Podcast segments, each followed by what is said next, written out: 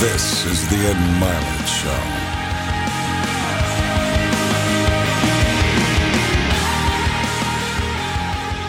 Welcome back to Max Out, everybody. I'm Ed Mylett, and this gentleman to my left, I read his book, and immediately after reading, I'm like, I have to get this man on my show.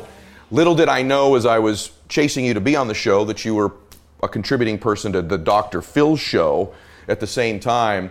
But this man's written a book that I love, and I want you to get. It's called Best Self. And this is Coach Mike Bayer. So, Mike, thank you for being Thank here. you. Ed. Yeah. I'm ready to max out. You ready to max out? Good. Good. Well, I want to be a better version of myself, and I know everybody listening to this does too. So, this book's so good Thank you. because there's um, actionable stuff on almost every single page. That's how I tried to write my book as well. So, I just want to acknowledge what a great job I think you did in this book. Why'd you write it, by the way?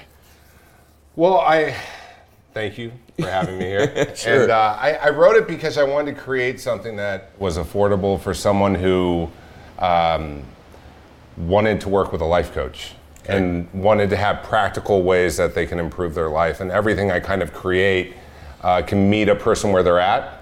And I like to pull out their authenticity and start as that being the place we start in. Okay. Because everybody, you need to know something. The, uh, this man's work, we're not going to go through all the names, but for a, a long time, you've been working with some of the biggest names in the world in Hollywood, in the entertainment business, and uh, and coached them. And so, for you to put this stuff in a book, I really feel like people are very fortunate to get the stuff you've sort of reserved for this sort of, I don't know, elite group theoretically of people. I, I, and the reality is, I like working with people who aren't part of the elite group a lot more, and that's Why? what I. Because I feel like people in day to day life don't have teams, not big teams Mm. Yeah. per se, and. Uh, when you're brought in to work with talent, you're brought in to work with the 20 people around them. True. And so it's really nice uh, to be able to just work with someone Mm. where they don't have um, everyone being on payroll and everything being such a Mm-hmm. such a uh, challenging, but it's rewarding. Don't get me wrong. I mean, I No, love some. I know exactly what you mean. The irony of you and I is that we had not met because we know so many of the same people and we've kind Yeah. of done similar things. Just mine more with mainly athletes and yours more with entertainers. But Yeah. when I started to research you, because I want to give people hope, then I want to get into some stuff. Because everybody today, if you're driving, or maybe if you're watching this on YouTube, this is going to be write some notes down stuff. Because the one thing I really like about Mike is all the strategies and techniques that people can apply Right. to become their better self or their best self. So, but when I was researching you, I was a little bit surprised because I, maybe I shouldn't have been because I think through everybody's pain or adversity, everything hmm. happens for us and not to us. But if we went back, you know, when you were in college and then right after college, your life Right. was, you were not your best self. I, wasn't. So I. I grew up actually about five miles from here, from where we are right now. Yeah. Mm-hmm. So I grew up in Nellie Gail Ranch, and I went to Mater Dei High School, and I went to play basketball. And um, How tall are you? I'm six five. He's six five. This is a big dude. He Yeah, my in, mom would like, say six six. okay, so big dude, Big basketball dude. player, Big dude. Orange County. Went with the homecoming queen, Mm. um, and uh, just felt empty. Hmm. Like the things outside of myself wasn't making me feel fulfilled. Yeah. And um, I eventually, uh, well, I started partying, and then I eventually got into crystal meth. Um, have you done it? I've never done crystal meth. Yeah, no. you're not missing out. Uh, so you're not. Trust me. I mean, it's it's a very. Uh, at first, it's really great, and you love cleaning your kitchen, and you love. Except it doesn't actually get clean. No, no, it doesn't. It doesn't. and um, and so you know, you'd stay up for five days or a week or what have you, and then I just looked at myself in the mirror. I guess probably the fortieth time, and was just kind of like, like I don't effing like you. Mm. Looking back, and I don't know who you are, and I was 22 years old, and Mm. um, I'd been through some outpatients, and I called my parents and just said, "Hey, I want to go away." You know, these sayings are easy to say. Everything happens for me, not to me. But Yeah. my dad's drinking when I was a kid. You and I have talked about that. My dad's uh, been in recovery for 30 plus years, but one of the great gifts of my dad's drinking, ironically, was because I'd have to kind of discern which dad was walking through the front door every day. Right. I, you know, I had to assess him at four and five years old. Is this dad that's sober and kind of happy to be here, or is it dad's been drinking for a while and he might be a little angry or tired or whatever. I Right. I, and it's ironic that one of the skills I use most in my life now is assessing people. Yeah, I bet you're And- really good with social cues and picking it up Picking really it up. quickly because you had to figure out how to regulate yourself. And I would think when you grow up with something you're carrying where you feel different or other or whatever it is, whether it's your race, your sexual preference, your um, maybe a lack of something, you don't have athleticism or uh, you're not good at taking tests, that these things actually create parts of your personality that serve you if you'll use them eventually in your life. Don't you Right. think? Don't you think had you not grown up and not had this drug and alcohol addiction that you had, or the meth addiction at least, that you probably wouldn't be so great at what you're doing no. I wouldn't be. you wouldn't. No, no, no, there's no way. Hmm. But that's what that's for the people I've noticed that turn the corner in their life, and for anyone who's listening, it's how do you turn your darkness into inspiration? Hmm. So even now, with like when I wrote Best Self, and I was going through different struggles because I'm human. Right. Anytime I had a struggle, I was like, oh, I got excited hmm. because I was like, ooh, I get to write about it. You know, like I, I get to figure out what's an exercise that can help someone shift out of that, and that's Yes. kind of how I view like whether it's universe work, God's work, whatever it is. It's kind of like whenever I experience something that's really Yep. difficult, I know that I can apply it to help someone else. It's a huge life hack, like secret. Like once you kind of start to accept, like I'm supposed to get something, or others are supposed to get something from this pain. Yeah. This pain's supposed to produce something favorable for me or others or growth. Like if you can start to know that when it's happening. But I'm curious because I and I by the way I just admire you so much for being able to share the vulnerabilities of your life. That's why I like you. That's why Oh, I don't like watching people like, hey, I got it all together. I'm perfect. Let me tell you how to be perfect like Right. me. I like what you just said. I'm human. uh, for anyone. I mean, shame is uh, it's it's sh- shame can ruin you, um, and it's whether you feel shame for. Uh, you know who, who you're sexually attracted to, whether it's shame for something that happened with a family member or something that happened uh, with just if you were abused, sexually abused, neglect, depression, whatever it is, whatever shame, whether you're not smart enough, um, being able to talk about it and communicate to people that are safe. You know, sometimes it's assumed that we only should talk to our mom and dad about it, but sometimes our parents aren't safe. And so it's figuring out who is safe. Is there a way to discern that? Well, I think you know. So there's a there's something called the social atom, which is where you create a circle and then you look at all the relationships in your life, and you can just create a circle. And a straight line would be anyone that you feel safe with, that you can be vulnerable with, that mm. you feel like you could open up to. And then anything you kind of make with a squiggly line is someone where you get anxiety or it's a little bit Yeah. complicated. Yeah. And so I think being able to figure out who those safe relationships are mm. to share it is Yeah. the first step because shame is brutal. Mm. I mean that's that's one of those things that just it destroys people. I think almost everybody uh, listening to this is carrying some sort of shame. I really do. Um, whether that's you know, something they feel like a relationship they're in where they didn't treat somebody appropriately or they let someone else down. And I completely agree with you. It's one of the things not discussed. We talk about pain. You know, we talk about wanting to improve our lives or anxiety. Shame is something rarely discussed that I know I carry some. You know, I carry shame. Uh, that's a that's a button from that's a bucket I enjoy filling sometimes with Right. myself. If that makes any sense. Yeah. Like most of us have these buckets that we're unconscious, and one of the ones I like to do on me that hurts me, that's kind of repetitive, is I'll fill my shame bucket. Oh, yeah. You know what I mean? Whether it's a conversation I had with my daughter that didn't go the right way, I'll shame myself about it rather than just acknowledge what it is and grow from it.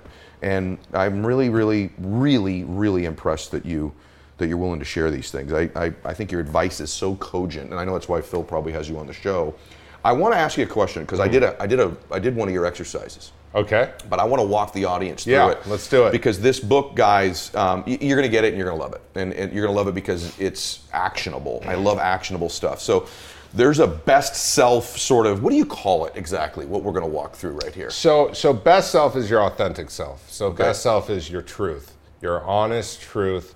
Like my best self is a wizard who is a thousand years old. He's actually tattooed on me, right? Look at so this like on YouTube. If you're not watching this, guys, you're going to have to go to YouTube to Yeah, see you're this. going to I mean, it's not done. This guy Nico Hurtado did the tattoo. He takes forever to get into. Beautiful, though. I've been freaking waiting forever. I mean, the guy's so hard to get into. It's beautiful. Thank you, thank you. It's not done yet. So you've he needs to named have his him. staff. You've yeah. named yeah, this it's Merlin. self. My best self is Merlin. It's a wizard that's a thousand years old. When I walk into a meeting or when I present myself, that is me being my best self. It's like wisdom, honesty, truth, alignment, living in the moment, Okay.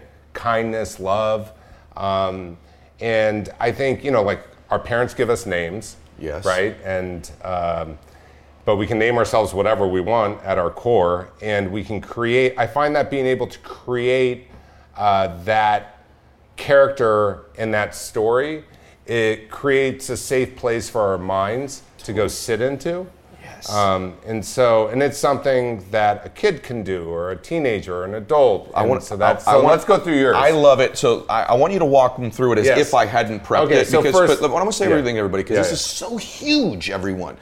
I've been talking for 20 years about at any time in your life you can turn the page and become a new character in your life. Right. That we repeat these old stories about ourselves, and our book of our life starts to look like one chapter that just kind of runs together. What a boring book to read if it was just one chapter about the same character. There should be evolutions, right? And I'm always talking about change the character, change the character. And then I read your book and I'm like, this is an actual technique to name and change the character that is you. Right. And identify it. So, guys, this is so awesome the way that you do this. So, the first step is to do what? the first step is to write out a description. okay. So, Uh, so, and how do we do that? You write out. Uh, you can look at times in your life when you felt like, "Wow, this is life," Yeah. or you know that's the best part of yourself. Okay. It's not outcome driven. Yes. Uh, sometimes we get stuck on outcomes. Yes. And as you talk about, sometimes the outcomes happen 60 or 90 days down the road. They're delayed. Or two years down the road. Sure. So it can't just be, oh, that outcome. It's when you feel good about yourself. Is it like, so it's sort of like adjectives to describe the best you? You got it. Okay. Adjectives to describe the best you. What did you write down? Well, I wrote a few down, I'm the- but and I did this alone. Yeah. Um, I think it would have been cool to do with my family, but I did it alone. Um, and I'll be honest with you, it was empowering. When I'm my best, I'm these things, and it's like I never, even me, and I, I, I coach people all the time. I never just take the time. What is the best adjectives to describe me when I'm the best me? Right. So I put peaceful, kind, patient, confident, prayerful, strong, decisive, relentless, non judgmental, encouraging. I wrote leader. I wrote listener or listening, focused, present in the moment, and funny. Those were the best things I like about me when I'm the good me. Got it. And so then you took that description and I you did. felt pretty good about this. This feels like you're in alignment, right? I love when I'm that guy. Yeah, that's you. Yes. At your core, that's you, That's right? me. Yes. And so now, then you drew it. I right? drew it, and I it's just it's just what it is. You said Yeah, it could yeah, be yeah. whatever it is, so he told me it could be whatever it is. It's kind of a Superman, Cool. and I I'm you know I even have my family have told me that I'm like a Superman when I'm the best version of me, and I you also wanted me to Name it. name him, and it's Superman. that looks amazing. That's my guy, by the way, and that's as good as I can draw. So so I lo- I love the face. So That's the real me is a Superman. yeah. And he's all these things. And I, I would encourage every single person listening to this or watching this to do exactly this exercise. And we're not done yet either, everybody, but take an inventory. What are the adjectives that describe the best you? And then you want them to draw a You picture draw of it, you name it, because because it's it's it's a great way too to go. Am I walking into the room as Superman? Am I talking to my kid as Superman? Am I handling my relationship as Superman Or Merlin. Or Merlin, right? Um, and uh, so that's really understanding authentically who you are, and that's how we kind of start off Best Self, the book, Okay. is figuring out who are you, like, Yeah. and let's name it. And so, and that's our starting point of the compass.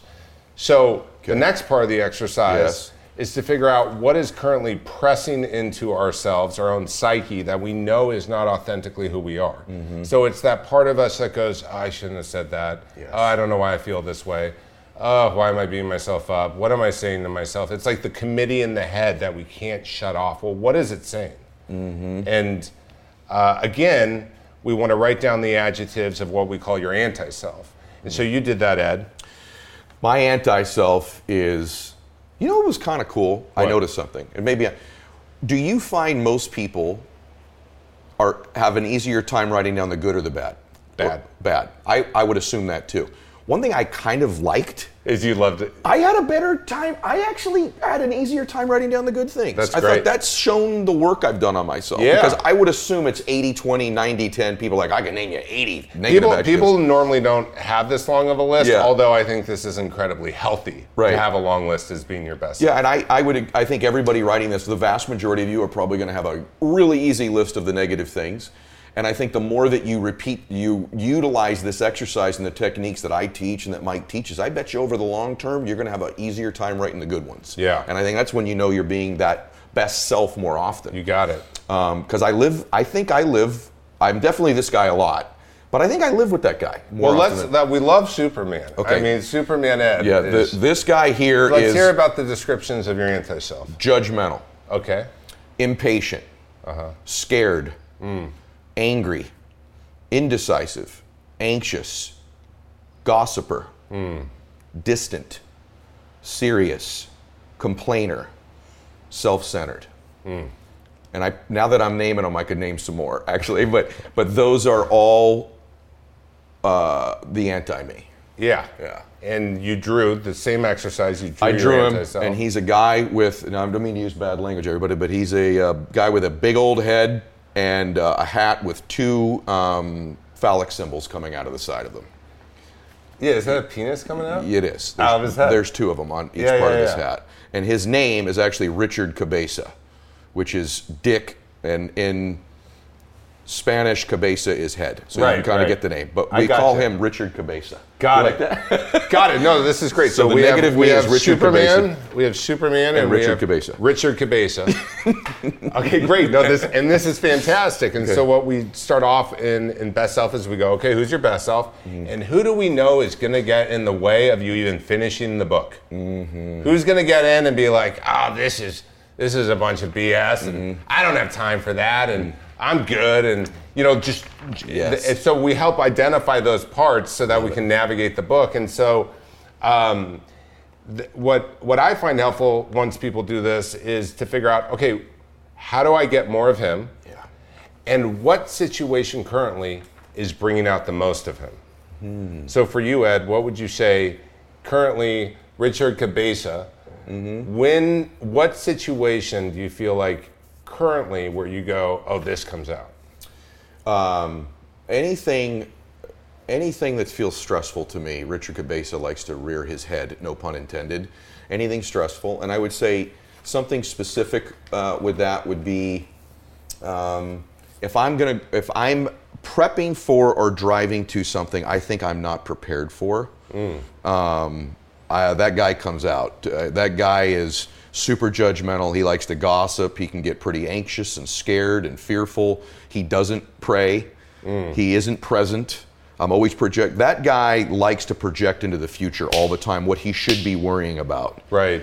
so he can't be in the moment. Not in the moment. Okay. That's the if I could if I could identify one thing that causes most of those other adjectives to happen, it's pressure or stress, Hmm. and I'm not present. Got it. Yeah. And so, um, because when Superman comes flying through Mm. in those situations, you feel I, f- I feel incredible. I feel strong. I feel peaceful. Right. I feel like a leader. Yeah. Um, I feel like I'm doing what I'm called to do. Right. You know what I was born to do, and I feel loving in that space. Yeah. Yeah, that's a word that should have been in there. loving. Yeah. And so, so in, in best self, what we do is then what we we take you through what's called the seven spheres, which is an acronym I created, which someone rates their social life, it's social life, personal health, education, relationships, employment, and spiritual. Mm-hmm. And they line, you just rate it from a one to 10, and it's full of exercises. And you go, okay, well, in all these areas of my life, how often do I feel like I'm being my best self? Mm. Because usually what happens for us is, is once we put down on paper and walk through it, we can mm. have a roadmap. Yes. And it doesn't become just theory. Yes. And so, um, Can I give you an example of that? Yeah. How powerful this is. Everybody's listening is like, that seems pretty basic.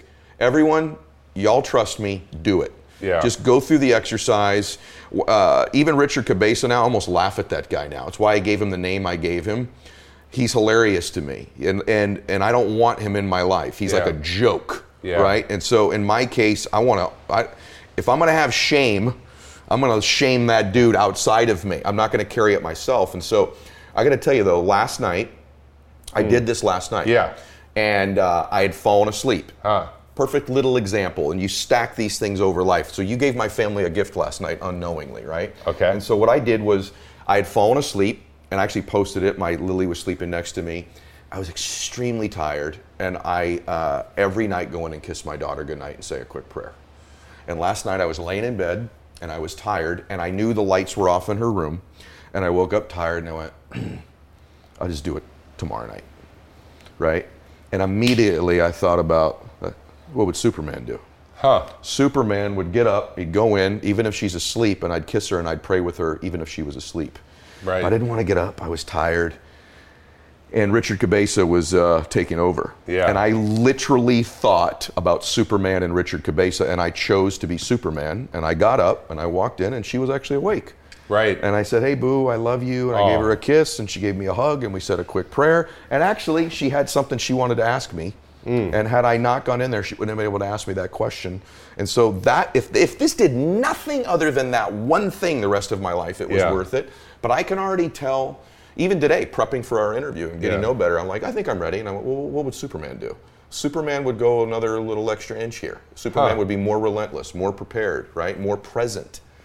And so it's uh, affected even how we're doing this today. So yeah, thank you. and, and you you're welcome. No, I'm I'm grateful that you did this. Uh, it means a lot because uh, you took it on your own initiative. I Mm-hmm. didn't ask you to, and, and you you clearly dig in when you have people come on your your show. And I, you know, the the thing about Richard Cabeza is when you the the interesting thing with the ego that I found is when you build out the character. If I if you say to someone, okay, just don't be so angry, Ed, you know, like let's say your wife's like, Ed, don't be so angry. Yeah. If she calls you Richard Cabeza, you may have a split second of like, and then you'll start to laugh. It's awesome. And it's not that serious because you don't even want to feel that way. It's awesome. And you get to get called out on your stuff Mm. in a way that's playful and not. Um, What a great exercise to do even at work. Yes. Where your coworkers are like, hey, Richard Cabeza, cut it out. Yes. Right? Like, that's awesome. I Yeah. love that.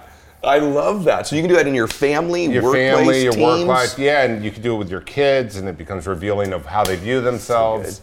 yeah, So good, brother. Oh, thanks. So good. Thank you for that. Yeah, of course. I, dude, I, I gotta be honest with you. Like, I love simple, actionable things that the audience can take with them and do. And guys, you'll be different after you do this, and your family will be different if you do it together. Yeah. What a great gift, man. Thank you so much. Thank you. Um, I got so many things I want to ask you about. So I want I, I want them to get the book. So I don't want to do anything more that's in the book, but I do want to ask you about one thing, just because it was important to me. Yeah.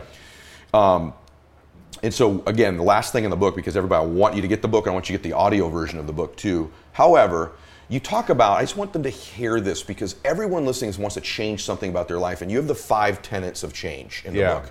And I'll name them, and then you give me a little bit of for it if you could. Okay. Okay. Curiosity is a tenet of change. Honesty, openness, willingness, and focus is what Right. you list.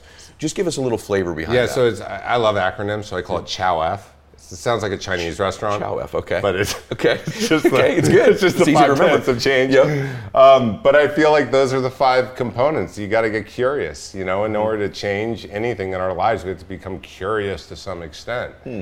Um, and it's uh, th- I find curiosity feels good.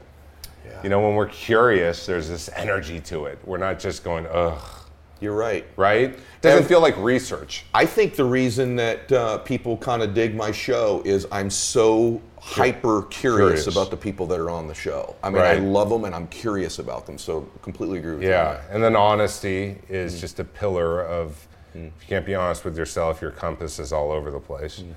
And then openness to other ideas, other suggestions, other solutions, Mm. willingness. What length are you willing to go to to make the change? You know, Mm. it's just, um, you know, what, what are you willing to do? And then the focus, really just focusing on the change. And Very good. those are kind of what I call the five tenets of change. I love it. And I, and I, when I was reading the book, I put everything through sort of like my life experience meter. Like, do I believe this? right, How important is curiosity? right. You know, that was a that was kind of unique. I thought that what a what a powerful mind opening word. Honesty was pretty obvious to me. Yeah. Openness, willingness, and I know about focus. I think know one, you do. I think one of the uh, maybe you agree with me on this, and uh, I think one of the lost arts in the world uh, are people's ability with all the distractions, with smartphones, with Mm. TV, with how quick things happen in life, is to stay focused on something until the task is completed, until you've achieved. Uh, do you see that too with the people that you coach? They're, they're the omega achievers. I think one of their separators is, their ability to focus. Yeah, I, th- I think it's what they what people focus on, where they prioritize, where they put their energy. Um, I even think like focusing on. Uh, I've started at least with uh, you know, you know with social media. It's like what information do I want to put into my system? Yeah. You know, Yep. anything that's going to give me anxiety, that's not keeping me safe. I don't know why I would follow it. Very good. Right? Yeah. It doesn't feel good. Yeah. Why am I putting that in my system? It's like bad food.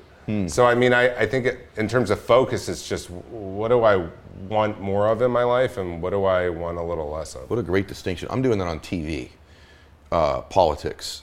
Uh, Oh, yeah. No matter what side you're on, and just for me, it's like I just realized watching this. No matter what, I'm not, I don't get into my political beliefs on the show, and I don't even I don't even know that I'm that strong at any one place on that stuff. However, just watching the coverage and watching the people, it's like a live reality show all the time. And as I was watching, it's exactly what you said. I thought to myself, is this giving me joy? Right. Is this growing me? Is this giving me peace? Is Yeah. it giving me the things that Superman would want? Right. It's contributing to Richard Cabeza. Yes. Richard Cabeza is getting anxiety Richard, and stress. Richard Cabeza is living in the news. Yes, isn't it true? Oh, yeah, And he's you're in there. and and for many of you, your Richard Cabeza is exactly what you said. It's the stuff that's giving you anxiety and stress and worry on your social media. Yeah. You're so that's so good, brother. So good. You um you strike me as a guy because of you know overcoming. You make light of it, but you overcame a meth addiction. Mm-hmm. I mean, here's a guy who, you know, everybody he has so much humility, but this is a guy who now there's one person in really 17 years who's Dr. Phil's trusted with that seat to help be on the show on a relatively regular basis. Yeah. The guy who that is was at one point at 22 years old calling his parents saying, "I'm meth addicted. Get me into rehab." Right? Right. Like that's that's incredible what you've turned yourself into. You've also founded these. Is it Cast? Cast centers. Cast right. centers. So tell them a little bit about the Cast centers and what you do with that. Just Yeah. give everybody kind of the full-rounded version of, Yeah, of I kind of I kind of cover a totem pole in my career. So when I say totem pole, at the bottom is like psychiatric disorders, chemical dependency, uh, need a lot of support and structure. So I started a treatment center. I, the first groups I had in my apartment in Venice because I didn't know how the heck I was going to afford to have an office or anything, and um, and it's expanded quite a bit. And now it's a uh, outpatient clinic with. Uh, we treat straight depression or straight anxiety, dual diagnosis, which means you know chemical dependency and alcoholism with uh, another diagnosis. Mental And- illness of some Yeah, type, so we have yeah. evening programs, day programs, um, and that's in West Hollywood. Okay. Um, and uh, now with insurance, it's great. They cover. Thank God. Mo- Most insurances cover treatment, which is awesome. Big topic that's come up a lot is um, mental health. Yeah. More and more on my show and in social media, people are asking me to discuss it more, Uh-huh. cover it more. You know, I'm a believer that mental health is this huge spectrum. It's It such a broad topic. It can be everything from suffering from some, you know, anxiety That's what I'm saying. to It's worry. a totem. Up here, Yeah. you have high achieving. Yeah. How do I go from five million to twenty million? Right, Right. right. Like, the, and you're right. It's all in the range. Yeah. The problem I feel like is everyone pulls them off instead of like you're saying. Just eh, we all have mental health. right. There's just different levels of. It. We all have financial health. Right. There's different levels of it. There's mm-hmm. physical health. Yeah, Like one- of the things about mental health that you and I were talking about off camera too is is that you all should be working towards being healthier mentally, emotionally. Like even if you think you're a really well-adjusted person, I feel like I'm a pretty well-adjusted person. I'm still reading and seeking mentors Right. and relationships, associations, experiences that improve that part of my life. I'm my physical body I'm trying to improve. I want to improve my emotional and mental uh, well-being as well. And no matter what level you're, I think some people think, well, the mental health stuff's like for people who are like, you know, manic depressive or, you know, schizophrenic Right. or, you know, they're suicidal. That's a one part of the spectrum. There's all kinds of other Yeah, spectrums. me or you could have a, a, a more poor mental health day than somebody who's three days sober. What do you do for In theory. No, I haven't had one in a while, but No, but- I, I have. Yeah. I agree with you. I think you're completely right. I have one of the great things about people that are in recovery is the what I would call almost forced self-awareness that Right. begins to take place. The revelations and learning about oneself is one of the great gifts of recovery that Yeah. sometimes people who don't need to go into recovery never get that gift of. It's just true. self-reflection, right? Do, could you share with us maybe some habits that you do daily or routines that contribute to your wellness mentally, emotionally? Yeah, I mean, it's rituals. Yeah. I love ritual. I love a structure. So, Yeah. like, um, you know, I, I think for me, even before here, I go to, I went to your bathroom so I could look in my in the mirror and I go, just be yourself. Yep. I listen to music, but when I rolled down here, that made me feel like I could get uh, outside of myself, so I could actually be a vehicle for stuff. So, like, there's the simple things like that, and then there's Can you go back to that Yeah. thing in the mirror? Because I've Yeah. heard you talk about this before. I think Yeah. it's powerful. Yeah. Can you talk about what you actually do when you do that? yeah, it's changed a lot. Okay. Um, okay. But I feel like so often in the mirror we just look at our aesthetic. It's like, and uh, not to be dramatic, but it's kind of it. It's like when you really look into who you are as a man or a woman, um, what do you say to yourself, or and what does it say back to you? And um, so I like to um, go to a mirror, and I often will uh, drop to my knees uh, in a bathroom Yeah. real quick in front of the mirror. Like, you know, I try to make sure no one's watching me, you know? Um, and then I pop up and I'll look at myself in the mirror and I'll just be like, you know, you got this, or be yourself, or just, you know, be my own coach. Because we're all human, we navigate life. And I say I drop to my knees for humility, just to be like, I don't have all the answers, okay? Hop up, look at myself, say something. And um, that's something I do before I go into do anything publicly or anything where I feel like there's pressure or anytime I feel like I may not be myself. Wow. You know? Yes, I do know. Because I, want to be that. I want to be Superman. I want to Yes. be Merlin. Like, I don't want to, I know for my own life, good comes when I am myself. And I hear you talk about that in your podcast um, and on your show. Um, and so, you know, the, look, there's the basics of gratitude lists, you know, which they work. Yes, they do. And I always will call people to ask if I'm ever feeling completely obsessed with myself, um, which we all do. Yeah. Um, because you get what you put out, right? And so when we're self obsessed, it's hard to get out of it because we're just obsessed with ourselves. And so what I'll do is I'll consciously call people and purely ask them how they're doing and not tell them how I'm doing. and I'll do that just to, to get out of myself. Bro. You know, and I feel like that's why I chose this profession too. Is I get selfishly, I, I, I don't even know if I can cuss up. You can. Fucking love Yeah. helping people because I, in return, feel this spiritual connection to life. You, you too, right? And so it feels good um, to to do that. So I mean, Yep. Um, I want to acknowledge a couple things because it's just ironic. The reason I wanted you to tell that story was I've not had anybody else ever share that. So I don't do it in a mirror, but before every. and at first it sounds like a George Michael moment, and it's not. no, I, Okay. I actually, I made, it made it someone who's never done it before. bad but, joke. But what it is is no, no, no. I know exactly what you mean. No, no, no. I, and you can get away with saying that probably a little better than I can. Yeah. Having said that, though, I don't feel Yeah. that way. I, I, um, I before every show, every speech, every any significant encounter I have, I hit, I hit my knees as well, and say a prayer. And it's it's um, I ask you know for God to you know support me in that meeting and be the, my best self. Yeah. Actually, I don't know that I use that exact word, but that's the thought.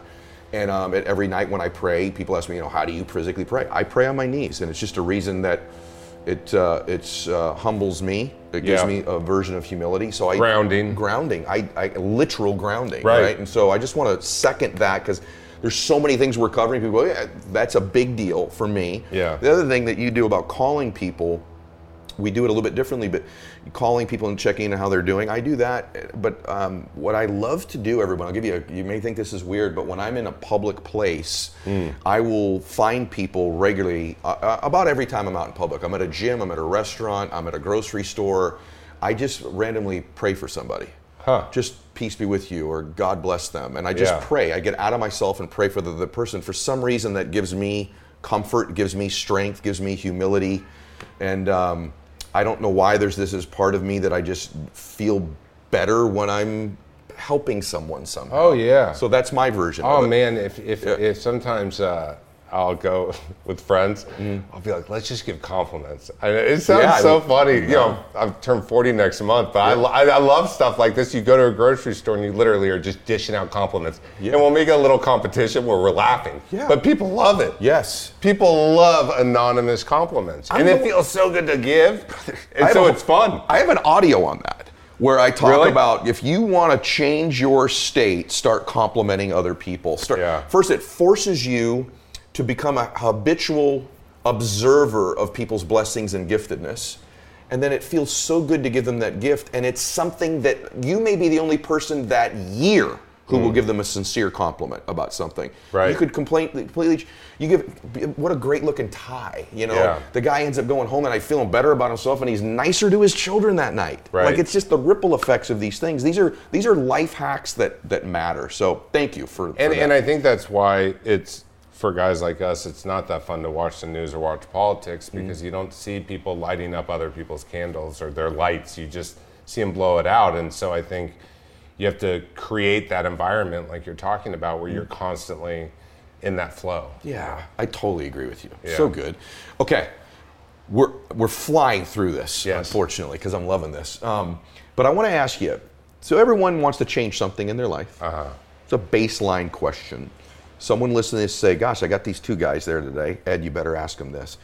What advice would you give somebody who just wants to create a change? It could be anything from I've got an addiction and I want to fix that in me, or I uh, I've got a job and I'd love to start my own business. I I weigh 50 more pounds than I want to. I want to transform something about myself. Can you give us some thoughts or actionable Yeah. steps? I think. Well, I think two things, uh, which you know better than I do about setting a goal, and you know, if you, if you don't have a goal, you know, there can't really achieve anything. So setting a goal, an intention, and a goal of what you want. What is it, and by when, and having it be measurable, and practical. Yeah. And um, and uh, so one is a goal, and then the other that I think, well, a few other things. I, I think having accountability, figuring out who can help keep you accountable, if there's anyone in your life, is it possible? Even if it's mom or dad, just checking out. Hey, mom, I want you to call me twice a week Yeah. and ask me, are you making that 6 a.m. you know uh, class or are you you know whatever it is? And then the other that I've found more recently, and I've gained so much benefit of it from Dr. Phil is. Um, is how coachable are you with your change? A lot of people don't know what the, the answer is, I've found, but their own ego gets in the way of being coachable. And a lot of people actually aren't coachable who think they're coachable, Agree with you. right? Yes. And so, like to me, in terms of change, it's so you're not you you're gonna do it alone if you're not coachable. Like Really that's good. the truth. It's really true. Because no one wants to, if someone has figured it out and they're trying to mentor or lean in or give, and I've also, so many people I find um, want to give solutions because it feels good to help. Yeah, I agree with you. And so it's just keeping that in mind when you ask. Most people, no matter how successful they are, um, they'll give you advice. You know? I, I agree with that. Speaking of successful people, a couple more things. Yeah. Do you, because you've worked with the most, some of the most successful people in the world, I bet you most people would be curious. Are they happier than a person who's not quite as successful? well, happy. Well, it depends who it is. Hmm. Okay. I mean, But by and large, did this success, Uh-huh. this achievement, give them, if we're being really honest, did it give them more joy, happiness? Well, I mean, you could ask yourself, like, Hmm. you've had a lot of success at different times. Do you feel like that I love how you do that. By the way. created more? I love that's why you're a good coach. No, I mean, it's real though, because I mean, you're I think a product that, of. Yeah, I think um, I'm always asking people that question that are sort of in this space too. I think that um, well, I don't think material things long term give you lasting happiness. No, Right. Um, I don't. Uh, however, it's a lie to say the material things don't bring you some happiness. If you get a nice pair of shoes or a new car, you feel happy temporarily, Yeah, I but it wears off, shoes. right? Thank you. Um, but you, you, you're what you're really looking for long term is fulfillment. Yeah. And those are two different things. And I think fulfillment is typically uh, comes through a couple different sources. One is always in the service of other people, and I think it's identifying what your passions and giftedness and blessings are and using them in your life in the service of other people. Like if you can start to figure out, you know, I'm kind of good at this, or I enjoy that, or I'm passionate about this. You identify those gifts and blessings, and then you utilize those things in the contribution to other people. That's how Yeah. you become fulfilled. In my mind, that's why. So I have friends that are school teachers Yeah. that don't have a jet and don't live oceanfront. They're incredibly fulfilled people. Yeah. Because they don't, their model of life isn't that they need to be looking at the ocean. I have other friends like, no, that sense of achievement and growing and, and pushing past barriers and achieving all these goals, that's what gives me fulfillment. So I think everyone's blueprint's a little bit different on it. But I'm curious of the people that you've coached, do you, I think you know what I, I think it would be what how uh, well it depends if they have I've worked with a lot of people with uh, you know pretty chronic depression Yes. and those people struggle differently than someone that doesn't have it.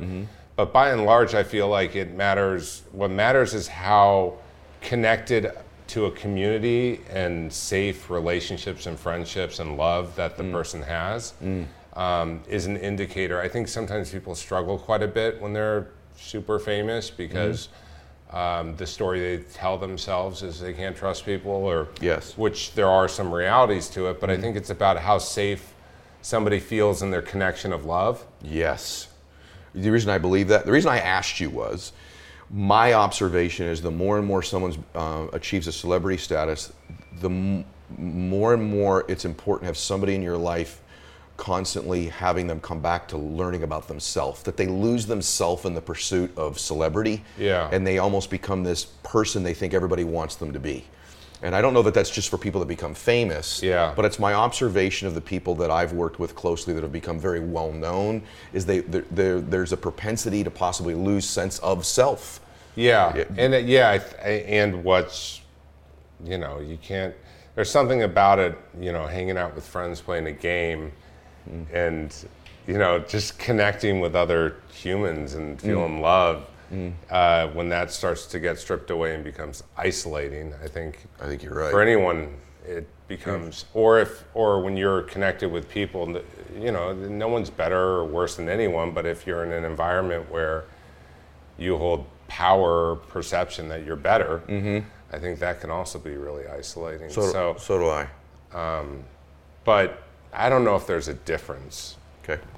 I don't think I don't think there is, uh, but I, I have I think the sense of self needs to be protected. I, the reason I'm saying this to everybody is forget celebrity. As you're achieving things, as you're moving up the ladder towards your goals, make sure that you're constantly giving yourself gratitude, giving yourself rituals and habits that connect you back to yourself. Whether that is hitting your knees on a regular basis, or a gratitude exercise, or Right. praying for somebody, or calling other people, and always make sure that you're connecting with yourself, that you don't lose yourself in the pursuit of stuff. Correct. Is, is, is the point, the reason I asked the yeah question. yeah i think we sometimes get lost about what's actually going to make us happy I agree with that. All right, so I got a random question and then we'll finish up Yeah. because it's, it's got to do with sobriety. uh-huh Um, I want to know how you've, because you started doing a lot of these, and I'd like your honest answer about it because a lot of people listen to this, or they have someone in their family with addiction, Uh-huh. right? They do, and it's probably alcohol or drugs. It's it's it's uh, it's prevalent. And you used to be involved in interventions, Right. A great deal. I want to know. I know you've done a lot of them, and so you're an expert at this. I have a philosophy about them Uh-huh. that I think I've developed over time because I've been involved in some myself. Right. How do you feel about interventions in general as a strategy to help somebody pursue sobriety or a change in their life? Is it effective or ineffective? Well, Hmm. uh, I mean, there's a lot of people I've intervened on who I never thought would be sober, mm. uh, who are sober today. Okay. who are li- like I just received a text a few days ago. This guy's a big professor now at a university. This over 10 years ago. Wonderful. Um, so it, they do work. I think. I mean, every, life's a it's a loose garment. Every, there's a fit for everyone, and I mm. think it's about what's the fit. Sometimes surprise interventions work. Sometimes they don't. Sometimes a kid needs to be taken in the middle of the night. Sometimes he doesn't. Sometimes someone needs to stand up to dad, and sometimes uh, mom just needs to leave. So like interventions, um, I think I think they're they're very successful with getting people to treatment. Um, but like anyone who goes to treatment, the biggest step is what what happens when they leave treatment. when they get there. So specifically about it, yeah. my concern in the ones I've been involved with Uh-huh. have been uh, the ones that I've seen be effect more effective. Nothing's Yeah. 100% in sobriety, as we both know, not even close. Right. Having said that, was the um, sobriety level of the person during the intervention. Meaning, if they were high or loaded Oh. during the intervention, they may have gotten to the treatment center, Yeah. but this was not really a decision they had probably made of sound mind. I know this may seem like I'm going down a No, road, no, I, I no, no, I understand what yeah, you're when saying. I've when when I have seen interventions work more effectively is finding that drunk or alcohol or, or a drug or alcohol addicted person, but s- somehow finding that intervention during a time of sobriety where they're sober to receive the message to receive it, or do you not believe there's any distinction between those two things? And answer honestly. Well, I, I think it's sometimes really hard to get someone who's I agree. who's I agree. sober. Yes. Um, especially if you're doing it, you, you know, a lot of them I've done. We do first thing in the morning before they start drinking for the day or Well, using. well, I think that's a valid point. though. Yeah. They're, Yeah, we're more try to likely get to get, somebody sober earlier in the day, Yeah. theoretically, right? Right. Yeah. Um, but I, I, I, it's interesting. It's just, it's so weird how life works. I've intervened on so many people that I literally, like, I had one guy who I intervened on. He was homeless and uh, doing some pretty uh, uh, colorful things on the street. And um, I intervened and I said to him when I took him to treatment, if you get sober, uh, if you get a year sober, I'll give you a job. I was like, this guy's never going to stay sober. Sure, lo and behold, a year later, I get the phone call. Wonderful. So it's like I've had so many of those. Yeah. Um, the thing about interventions that's a bummer is um, is they, they're just so chaotic. Mm-hmm. They're just so dramatic, and uh, they're like the last you know step, the last house on the block, and Yeah. um, it's really sad to see what happens to the family members. I mean, I always look at like, what does the family need to do? Yeah. Because at least the, the addict or alcoholic gets to numb out. Mm-hmm. Family's not. They're dealing with their pain and their emotions and they're covering up. And mm. so I usually lean into the families, and then secondarily is like, okay, well, they're going to change. Do you want to? Yeah. Do you want to change? I think that I want everybody to hear today because we talked about shame. Mm. I think that there's a lot of people listening to this that have that some sort of an addiction right now they're shamed by. And I just want you to know, as the child of somebody who got sober, my dad finally got sober. I get emotional when I say this, but I'm so proud of him. Mm. My dad's addiction actually gave him an opportunity to become my hero in the real world. And so, my dad, if you are listening to this and you have some type of an addiction, gambling, alcohol, drugs, whatever it might be, I'm going to tell you something. When you do turn this around, and if you do turn this around, your family is going to be immensely grateful and incredibly proud of you. I can tell you 30 years later, my dad's children, his grandchildren, our existence as a family has been completely altered by my dad's decision to and follow up in his program to stay sober over the years. It's altered all these lives. Yeah. It's altered my life. I'd like to think I'm altering other people's lives and affecting You them are. now. And you can draw that back to my dad's courage that he went and made the decision finally to get sober. And so, those of you that are struggling with something, the effects of you getting this right and getting clean or getting sober are so profound long term. It's going to be an incredible. It'll probably be your greatest legacy to your family. and and sober I, like we found we find and you're absolutely right. I mm-hmm. just what, what you got ticking in my brain was mm-hmm. there's so many people we now see addicted to pot. Okay. so many.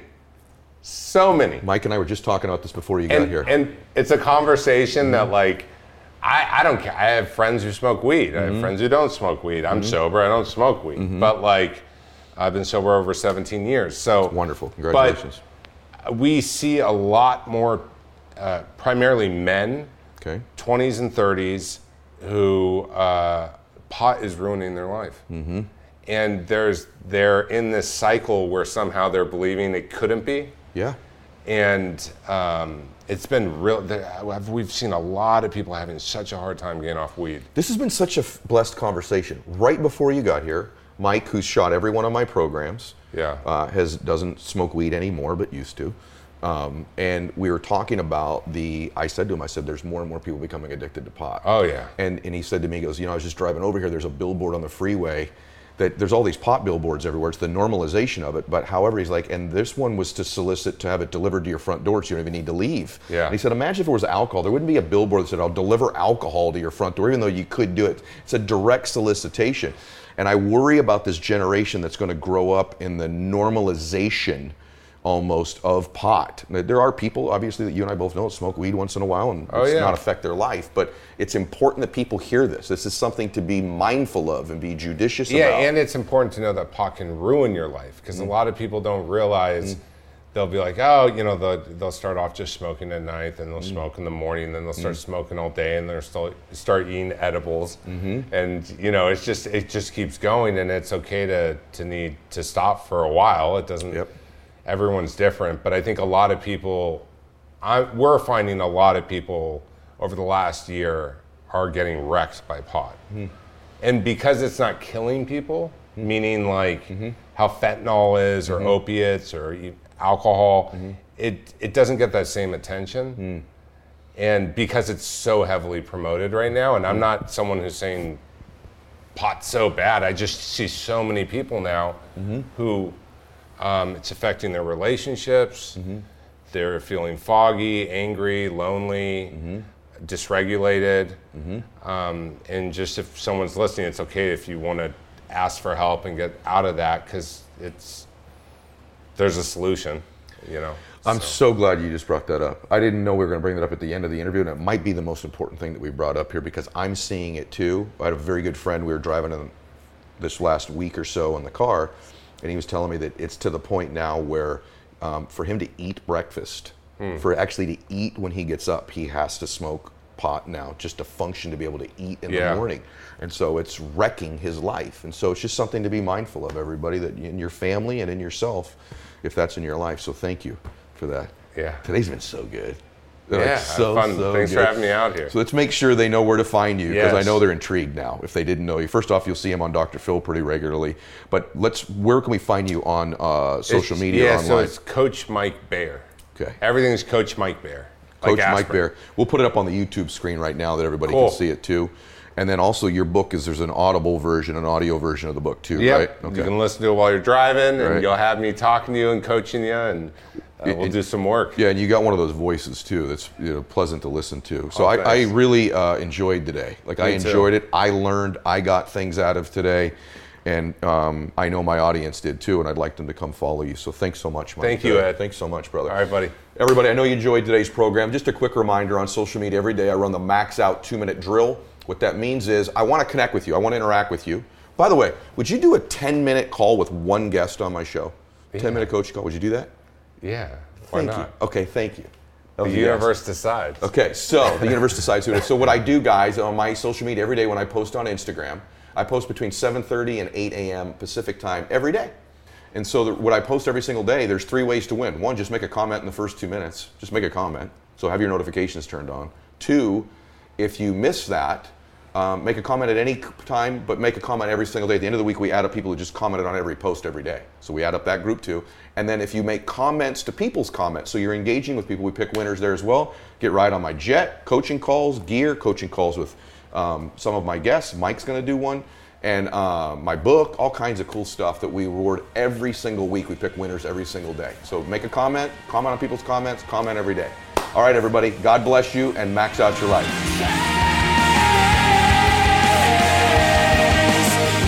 This is the Ed Mylett